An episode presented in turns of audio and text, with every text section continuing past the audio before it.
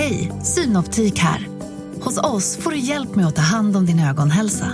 Med vår synundersökning kan vi upptäcka både synförändringar och tecken på vanliga ögonsjukdomar. Boka tid på synoptik.se.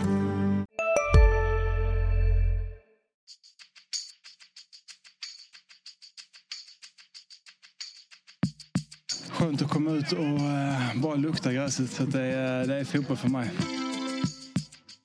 Nu är jag här och jag är väldigt glad att eh, kunna spela för det laget som jag har närmast om hjärtat. Om att skapa tro, om att tro på det vi gör, jobba vidare. Och vi ska vara ut där, och så vi leverera. Och det ska vi göra. Basta.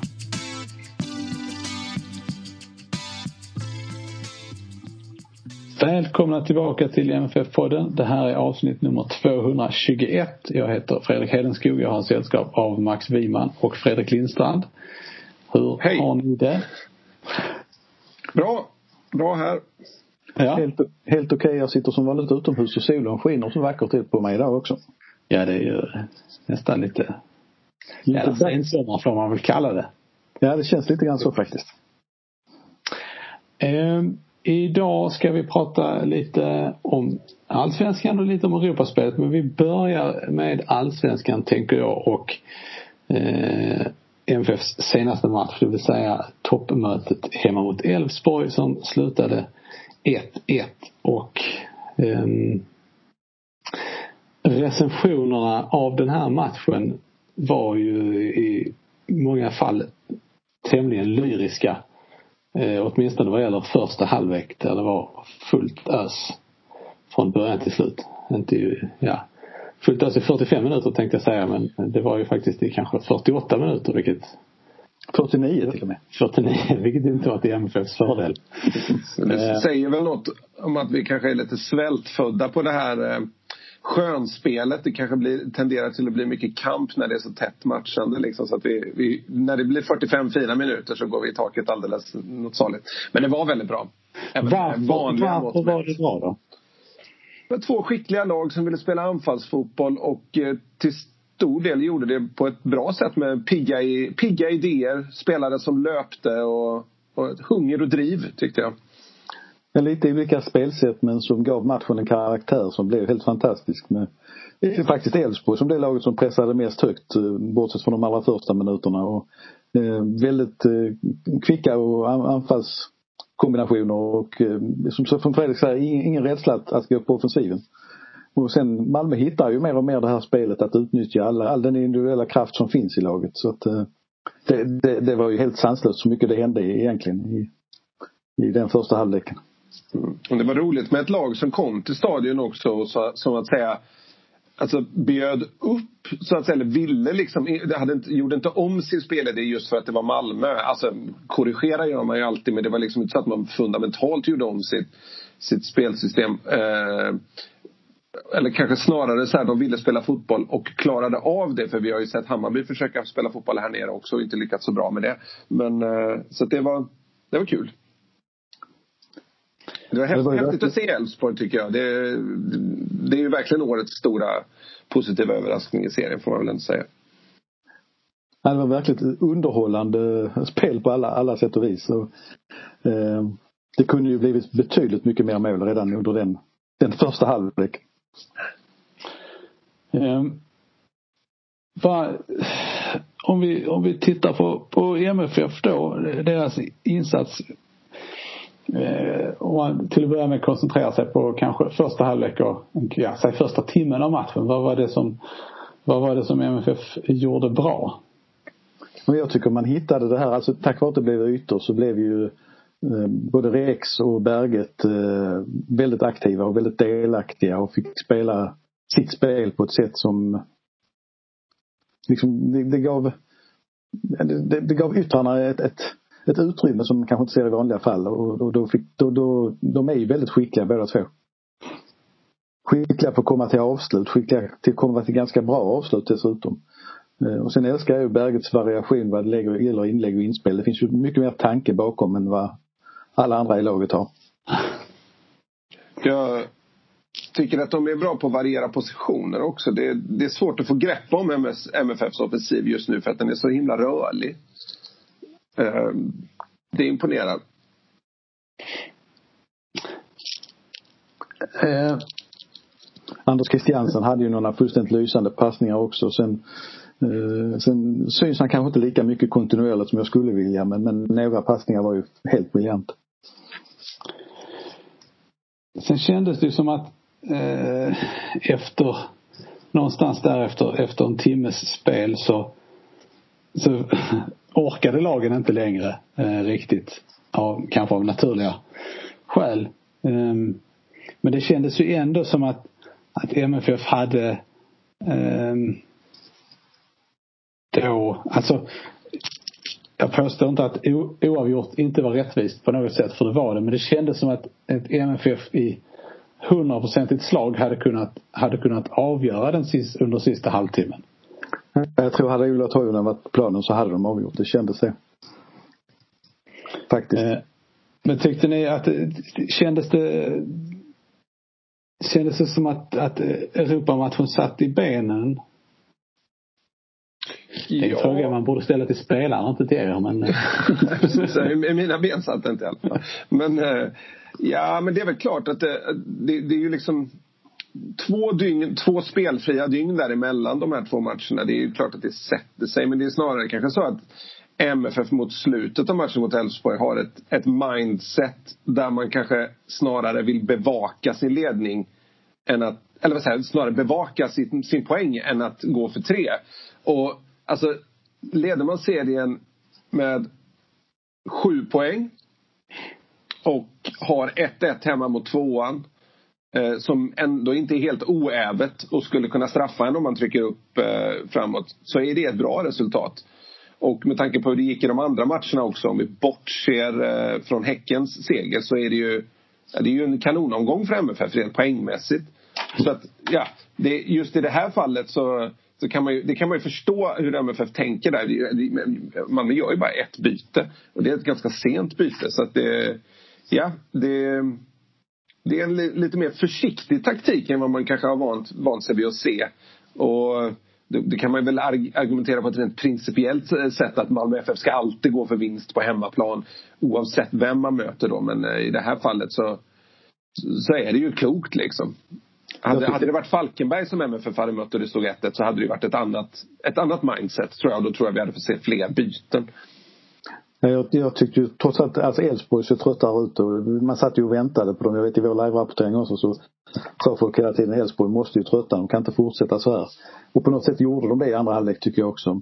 Eh, och jag tror inte att Jon Dahl Tomasson riktigt, alltså på grund av matchens karaktär vågade han inte göra de här bytena som han har varit väldigt framgångsrik och duktig med tidigare.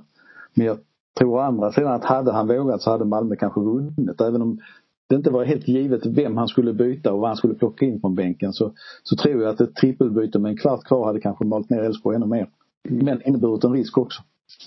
Ja, men för man ser ju, det man ser, nu har ju MFF väldigt bred trupp men man ser ju att det påverkar laguttagning och matchcoachning när Bonk Innocent, Ola Toivonen eh, inte kan spela och när Fouad Bachirou är såld.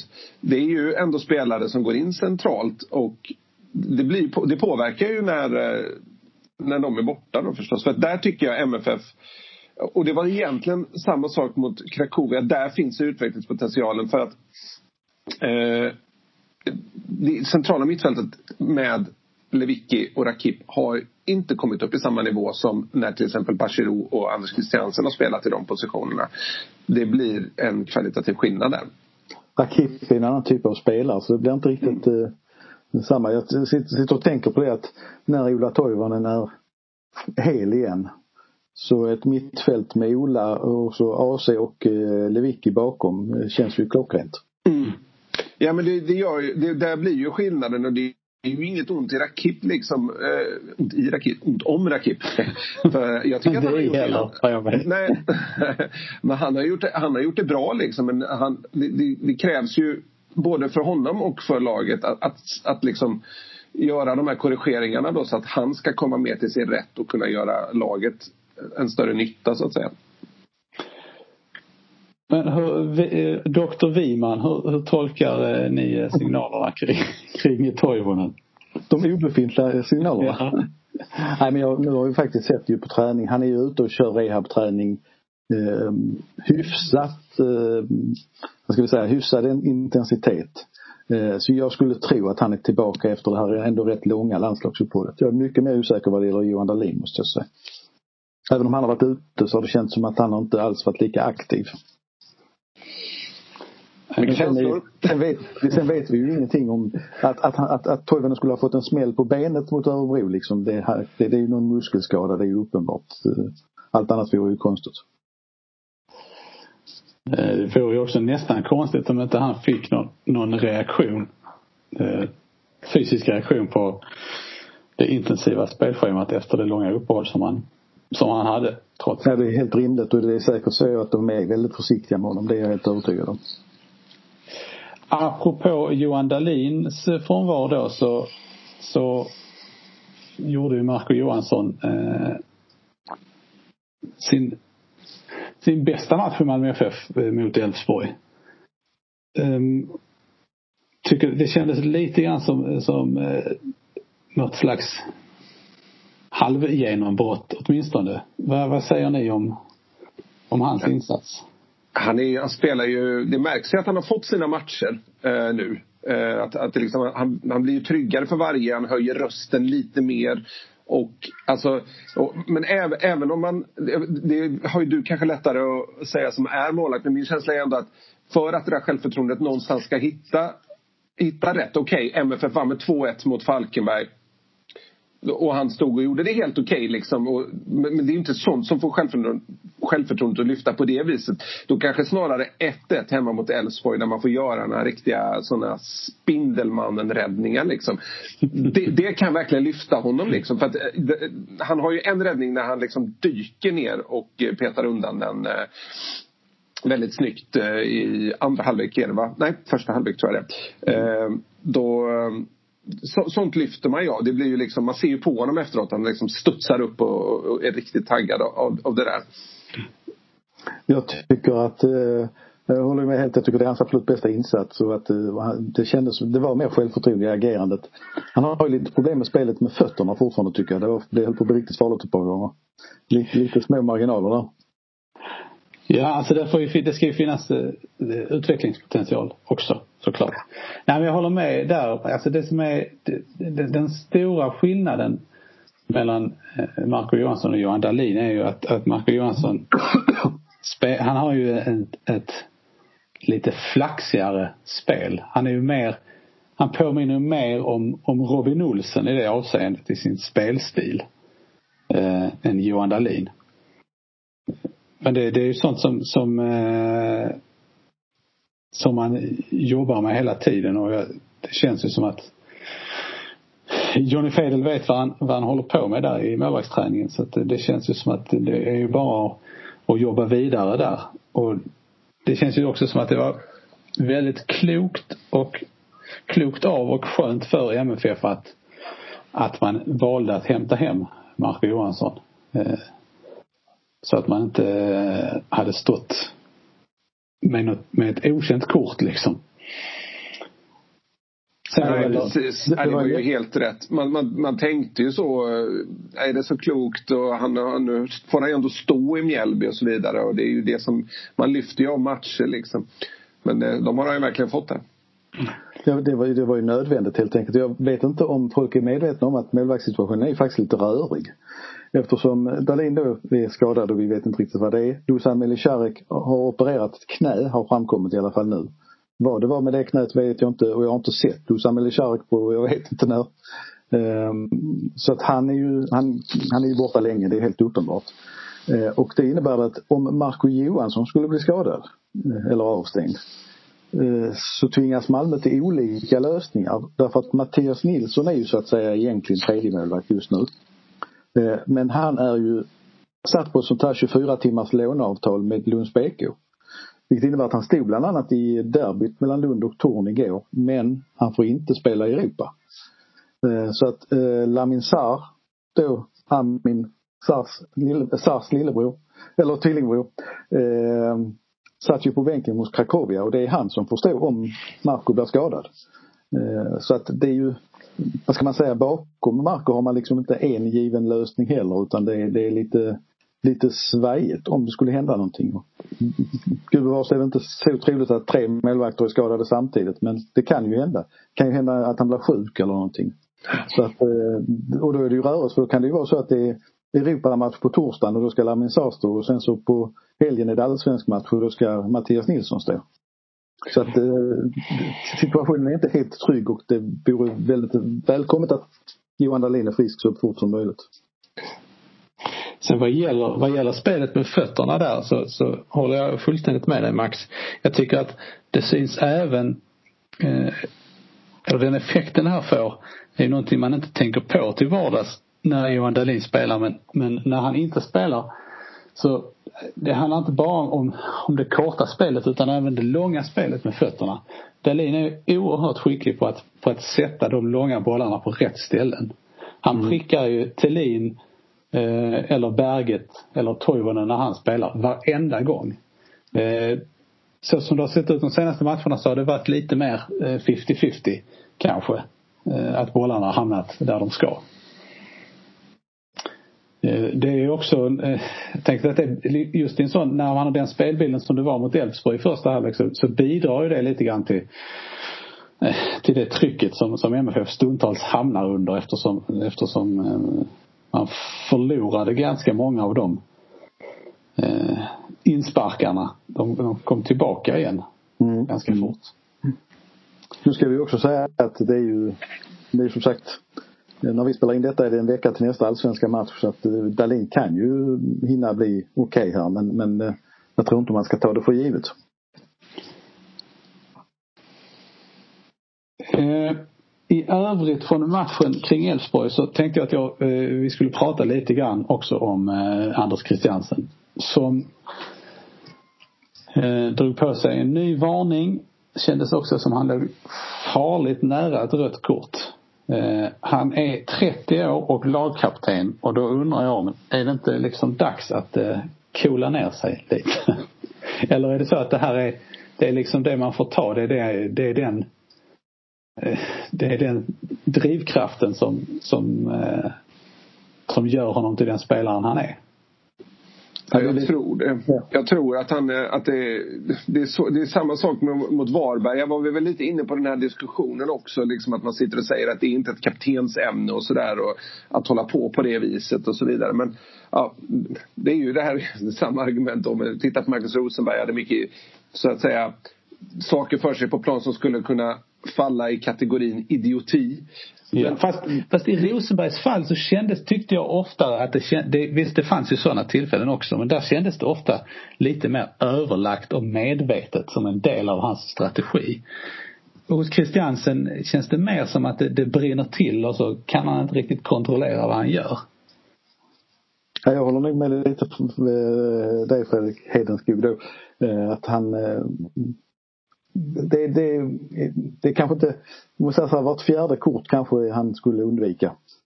Han, han borde kanske lugna sig lite och han kunde mycket väl åkt ut. Och det är ett par spelare, det har ju varit mycket utvisningar i Allsvenskan överhuvudtaget. Jag tycker både han och även Frans Brorsson blev väl risigt till, eh, om jag minns rätt, eh, nu senast.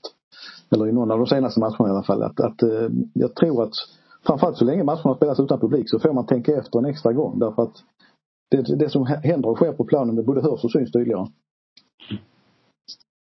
Jag avbröt dig där Fredrik. Vad du, skulle, vill du utveckla det?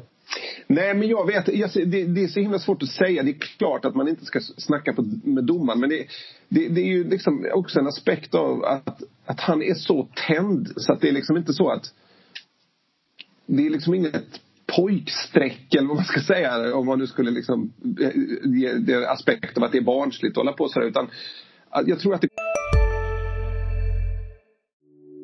Hej, Ulf Kristersson här. På många sätt är det en mörk tid vi lever i. Men nu tar vi ett stort steg för att göra Sverige till en tryggare och säkrare plats. Sverige är nu medlem i Nato. En för alla, alla för en. Vi är specialister på det vi gör precis som du. Därför försäkrar vi på Swedea bara småföretag, som ditt. För oss är små företag alltid större än stora och vår företagsförsäkring anpassar sig helt efter firmans förutsättningar. Gå in på swedea.se företag och jämför själv. Kommer omedvetet liksom. Det är säkert något han kan slipa bort över tid. Och med tanke på att han är 30 så borde kanske detta skett. Men just att han är över 30 och håller på sådär. Det är, Titta på Stefan Selakovic liksom. Han, det känns som att han fortfarande tjatar på domaren för en match som hände när han var, fortfarande var aktiv. Liksom. Alltså vissa är bara sådana. Det, det är liksom svårt att... Det, man får inte bort det bara. De måste ha det för att komma upp i sin tändning liksom. Men sen behandlas spelare olika. Tyvärr måste jag säga, det måste jag nämna en spelare, alltså Sebastian Larsson i AIK eh, tjatar ju konsekvent eh, på mm. domare och tillåts göra det. Eh, medan eh, Anders Christiansen inte är lika konsekvent, att absolut inte som, som Sebastian Larsson, men varnas oftare för det. Och det tycker jag är anmärkningsvärt. Och det, det har inte med AC att göra utan det är mer bedömningen i, i fallet Sebastian Larsson. Jag förstår inte varför han har en särställning i att få lov att gnälla på domare. Ja, men det är de här rävarna. Jag tror att, jag tror att Marcus Rosenberg kom undan med ganska mycket också. Eh, och eh, eh, ja, det finns en sån. Ola Toivonen har man ju hört nu när det är, när det är tyst på läktarna. Han uttrycker sig inte alltid helt trevligt till domaren heller. Liksom. Jag tror att de här rutinerade landslagsrävarna har de har ett, liksom en ryggsäck där det är lite högre tolerans för vad man säger. Så det, det, är svårt, men det, det, det, är så himla svårt att säga liksom. Det är ju det är ju egentligen något man borde prata med, med Anders Christiansen om. Där har vi en artikel i det För han är, om, om det, om, om det liksom, om man har försökt att jobba med det under karriären. Det kanske var mycket, mycket värre förut. Men eller så tänker han att det är ett sätt att tända sig i rollen som lagkapten att han måste hålla igång snacket hela tiden för annars så slutar han prata. Alltså det, det, måste, det är liksom någon slags tomgångskörning att man hela tiden har någon slags konversation med domaren. Problemet med AC har ju varit lite grann också att sen har det ju smält rätt friskt i en del dueller.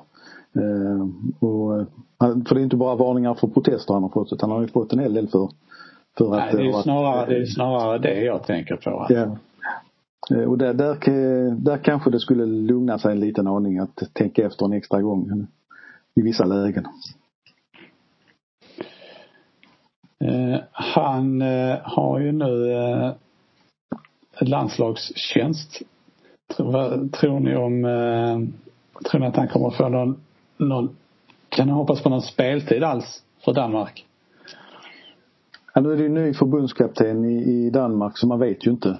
Det var ju väldigt tydligt tyckte jag när han kom med i landslaget under Hareide att det blev ju aldrig, nästan aldrig några minuter så att Men det, den är ju ganska tuff för honom, det är det nog. Jag tror inte det blir många minuter. Det är ju ändå, det är ju åtminstone, det är ju i alla fall uttagning i det känns ändå som att de här, eh, en uttagning i Nations League-trupp betyder ju ändå lite mer i alla fall än, än eh, de gamla vanliga vänskapslandskamperna så att säga. Absolut, ju, jag tror det betyder en kick för honom själv att han är med där. Och han ser ju, det vet jag att han sa till mig när jag pratade med honom att han ser ju själv en liten ökad möjlighet eh, med tanke på att eh, Kasper Hjulman eh, då är ny och eh, att, att därmed han börjar från noll på ett annat sätt så att säga. Mm. Sen konkurrensen är tung i Danmark alltså. Ah, Christian Eriksen. Det var det. Han har det lite motigt inte nu i och för sig så ja. det, det, finns läge. Ja. Därmed kan man ju notera det också att det är intressant därför att det är ju ett, det här uppehållet som kommer nu för ger ju verkligen möjlighet till samträning. För om jag inte är helt fel på det så är det bara Christiansen, Arnold, Arnold Traustason och Felix Beijmo som är iväg med landslag. Så, så många har MFF inte haft hemma på många år när det har varit landslagssammanhang. Lite olyckligt för Felix Beijmo egentligen att behöva åka iväg med u landslaget Han hade ju behövt att träna med Malmö känns det som. Det är, det är den typen av träningar han behöver. Även om det förstås är en boost att få vara iväg med landslaget. Fördelen om man ska vända på det är att han får träning därför att MFF är ju faktiskt lediga denna veckan. Ja, Måndag till torsdag. Så att, hade han kört. Han hade nog kört ändå, ja, det han gjort. Men absolut, lagträning är någonting helt annat. Man kan hålla på och springa i backar eller fram och tillbaka i en evighet liksom. Men det, man behöver bollen. Vi eh, släpper allsvenskan och eh, tittar på eh, Europaspelet. Malmö FF är vidare till andra kvalomgången till Europa League. efter eh, 2-0 seger hemma mot Krakowia. Eh, och det kändes ju som en insats som påminde ganska mycket om, om förra årets hemmamatcher mot, mot eh, Srinski och Bnei Yehuda. Det vill säga en, en väldigt säker och eh, övertygande seger. Vad är det som MFF har de här sista säsongerna har lärt sig i, i Europaspelet? Eller under de, ja alltså, säg från, vad är det de har byggt upp från 2014 och framåt? Min, min det, det, största som jag tycker rent spelmässigt är att alltså de här Europamatcherna kan skifta rätt, karaktär rätt mycket. Ett lag som framstår som väldigt dåligt under första kvarten kan växa in och alltså, kan nästan se lite ointresserad ut under perioder. För att sen växla upp och, och, och liksom ha perioder i matchen där man är nästan överlägsna. Då. Att MFF har lärt sig identifiera de här eh, vad ska man säga, olika gestaltningarna av matchen och hantera dem på ett bättre sätt. Spelarna hetsar inte upp sig. Eh, de följer sin matchplan. Om man tittar på andra svenska lag och märker att vi har inte fått den här matchen till där vi vill. Då, då hemfaller man åt något spel som inte allt är det man kom överens om från början och så kan motståndaren ta över matchen och göra mål. Men MFF är kontrollerar matchen på ett så metodiskt sätt. De vet vad som krävs för att, för att slå de här, vad ska man säga, de här mellanskiktslagen eller övre lågskiktslagen i Europa. Det är, det, det är ju precis den stabiliteten svenska lag har saknat under väldigt, väldigt lång tid. Och där är ju MFF unika i Sverige med att, att ha den. Och, men jag hoppas inte att de är unika mycket längre till för att det är väldigt roligt om vi kan få in lite fler lag. Vi har ju fyra lag nu i andra som går in i andra kvalomgången. Det skulle betyda väldigt mycket för nationsrankingen om ett par lag gick vidare några steg till här. Ja. Framförallt om ett lag till kunde gå in i eh, gruppspel. Men jag, jag ska väl klara det i alla fall. Första steget i alla fall, det bör de. Mm. eh, nej men jag tänker på vad det gäller Malmö. Det, det är ju precis som Fredrik säger, det är ju den, de här åren sedan 2014 har ju betytt otroligt mycket. Men jag tror också att historien faktiskt någonstans i vägarna. Den, den, den, den är viktig fortfarande. Bortsett från nu historien, som sagt, den, Malmö har hittat en sån enorm trygghet i det, i att spela i Europa. Så det är liksom inget äventyr på det sättet längre som det var. Man har ju många spelare som dessutom har varit ute i Europa och tar med sig den erfarenheten hem. Eh, så att eh, den, den tryggheten eh, gör ju att man, man inte har problem med de lagen som, som alla andra har. Och det, det är ju ett jätteviktigt steg. Och i sin tur innebär det ju då att man har chans mot lag som man kanske normalt sett inte borde ha chansen mot. Nej. Man uttrycker det så. Nej men det har ju också blivit, folk vet ju att Malmö FF har två gruppspel i Champions League och två gruppspel samt två stycken sextondelsfinaler i Europa League på senaste tid. Det är ju inte så att det har gått obemärkt förbi bland andra lag. De, alltså när Krakowia ska åka till Malmö och, och spela en eh, en kvalmatch så, så framställs ju det som en, eh, något av en, kanske inte en mardrömslott men en väldigt tuff lottning i, i liksom diskussionen i Polen. Det är så pressen framställer matchen liksom. Det här blir riktigt, riktigt svårt. Det hade ju, inte, så hade ju ingen skrivit om den matchen för fem år sedan eller sex år sedan. Så det, det, MFFs klubbnamn får ju med sig en hel, hel annan respekt nu än tidigare. Man ser att Krakowia försökte ändå med lite annan approach för att tränaren var sådär liksom, nej men vi har en bra chans och för de senaste åren har ju de andra lagen nästan närmast varit underdåniga när de kommit till Malmö. Eh, men det hjälpte ju inte. Det var ju på något sätt, Krakowias eh, försvarsspel krackelerade ju fullständigt. Det var ju, det hade väl kanske också Malmös yttrar ännu större ytor än vad de hade mot Elfsborg. Eh, det, det fanns ju mm. oceaner av plats att spela på. Mm. Så att det men det, det är intressant att se den förvandlingen tycker jag av, av eh, eh, att all den här osäkerheten nästan är borta i de här matcherna fascinerande på tal om Krakowias tränare. Man, man tänker att det ska vara en utdöende art på något sätt. De här koleriska tränarna som är som en, närmast som, eh, som supportrar. Som är som supportrar vid, vid sidlinjen. Alltså det är en sak att bli upprörd på eh, Alltså sen när laget inte följer de direktiven eller slarvar eller något sånt där. Men att liksom vråla på domaren hela tiden så fort man inte får frispark. Jag tänker att det, det är verkligen något som är så ja, jag vet inte, det här konstanta gapandet på liksom de här allmänna matchsituationerna. Eh, att, att, det, att det fortfarande anses som pikt ledarskap liksom. Det är intressant. Det var spännande, spännande faktiskt också för vi fick ju se en stund av träningen dagen innan match. Eh, och det var liksom tillbaka till eh, om det var Dritta eller vilka, jag kommer inte ihåg vilken. När, när laget liksom körde uppvärmning som var typ som husmorsgymnastik. Det kändes väldigt mycket old school. Hela uppbyggnaden av de 20-25 minuterna av träning vi såg. Eh, det är lite en annan värld fortfarande i vissa av de här östländerna. Det känns inte så modernt överhuvudtaget faktiskt. Eh, det blir en smidig övergång till eh, kommande motstånd då. Eh, den, den andra kvalomgången som möter MFF alltså Honved borta i Budapest den 17 september. Är det någonting som talar för att, det, att det blir en, en annan match, annan sorts match där? Eller kan man förvänta sig att, att MFF hanterar den på samma sätt som, som Krakowia?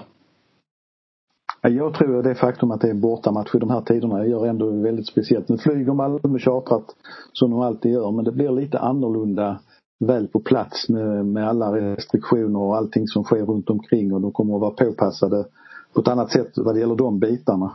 Eh, så att lite annorlunda kommer det nog att bli. Sen vet vi ju väldigt lite av hur det här rumänska laget, eh, förlåt, ungerska laget kommer att uppträda det finns någon, någon kännare om ungersk fotboll här bland Malmös supportrar som hävdar att de är väldigt, väldigt dåliga. Men det, det är oerhört svårt att säga var, var de står.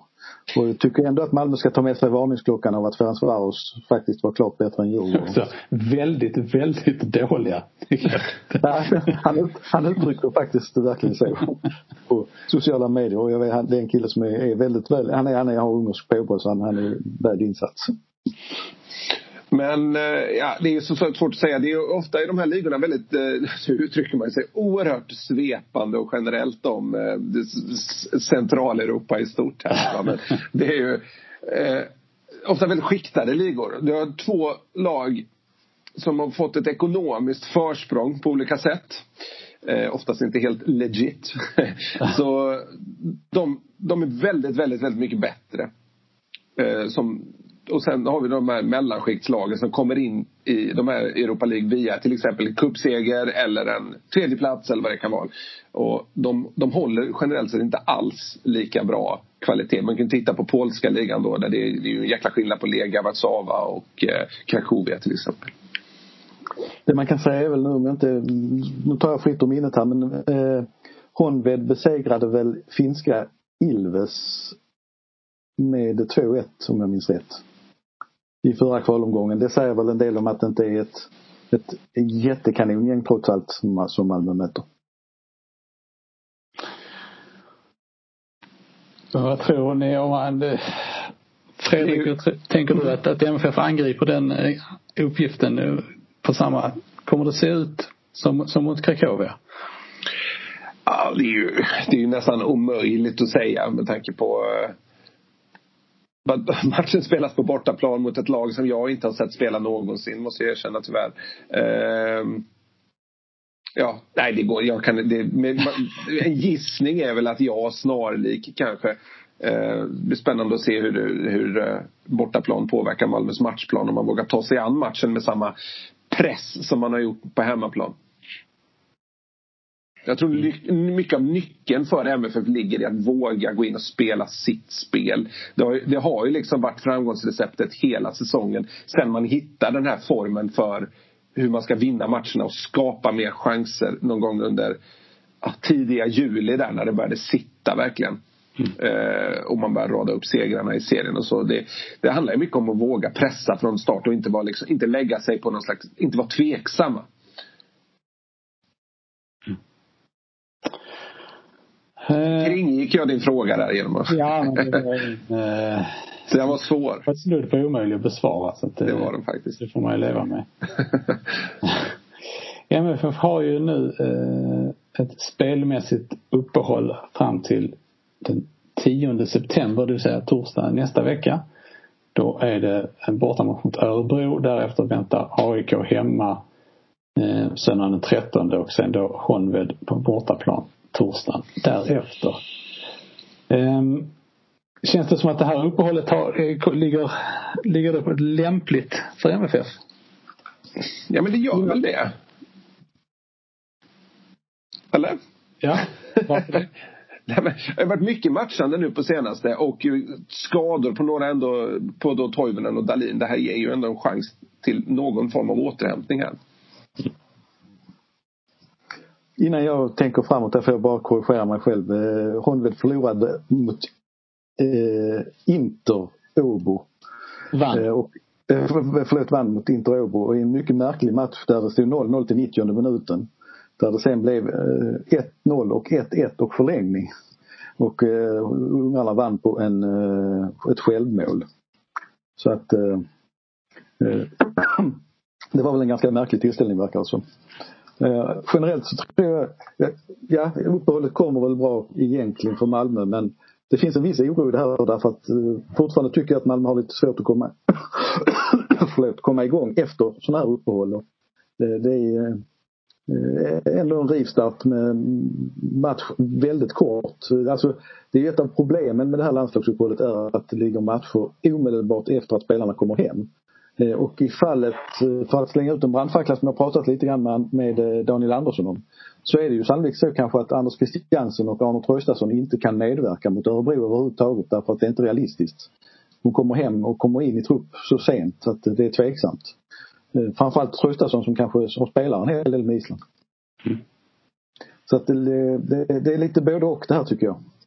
Eh, och det är ju andra lag som råkar mer illa ut vad man ska, och det är, bland annat Häcken har ju en match eh, som, mot Djurgården som Häcken har försökt få flytta. därför att den ligger liksom med en dag efter att spelarna kommer hem. Eller de hinner knappt hem ens. Mm. Ja, det är ju väldigt märkligt att man inte kan styra det så att den ändras. Eh, men samma sak, AIK har väl också lite åt det hållet har jag för mig att de var lite småupprörda. Men... Ja, det stämmer. De har ju ändå en dag till godo eh, jämfört med, med Häcken. För det är ju så, det är ju speciella omständigheter och det tycker jag, det måste vi ju alla naturligtvis ta hänsyn till men, men det är lite märkligt uh, att det har blivit en sån situation faktiskt.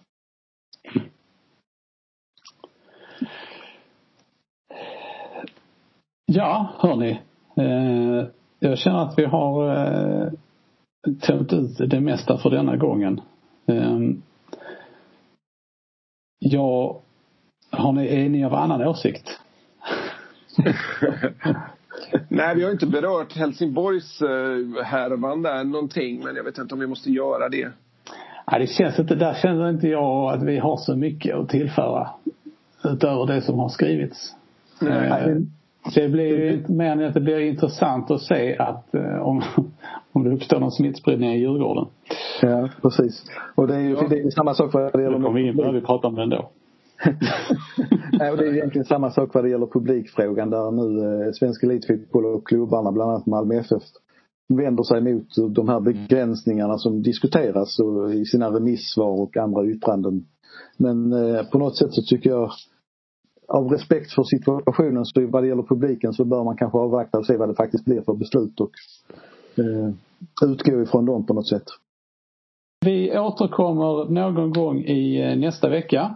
Eh, vi ska eh, lägga våra scheman bredvid varandra och försöka sammanfoga, hitta en gemensam skärningspunkt. Det är inte alltid det mm. lättaste. Men vi ska göra vad vi kan. Tills dess så har detta varit avsnitt nummer 221 av MFF-podden där vi anser att konstgräs ska förbjudas i svensk elitfotboll. Jag heter Fredrik Hedenskog. Jag har sällskap av Max Wiman och Fredrik Lindstrand och ansvarig utgivare är Jonas Kanje. Tack för oss. Hej hej! Hej då! Hej då!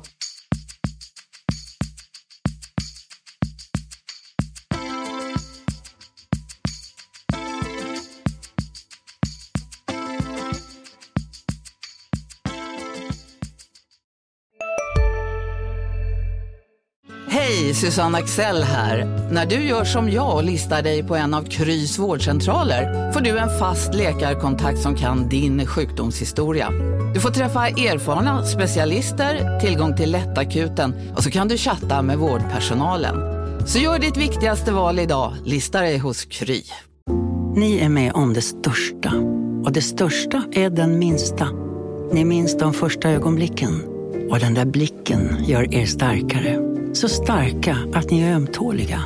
Men hittar trygghet i Sveriges populäraste barnförsäkring. Trygg Hansa. Trygghet för livet.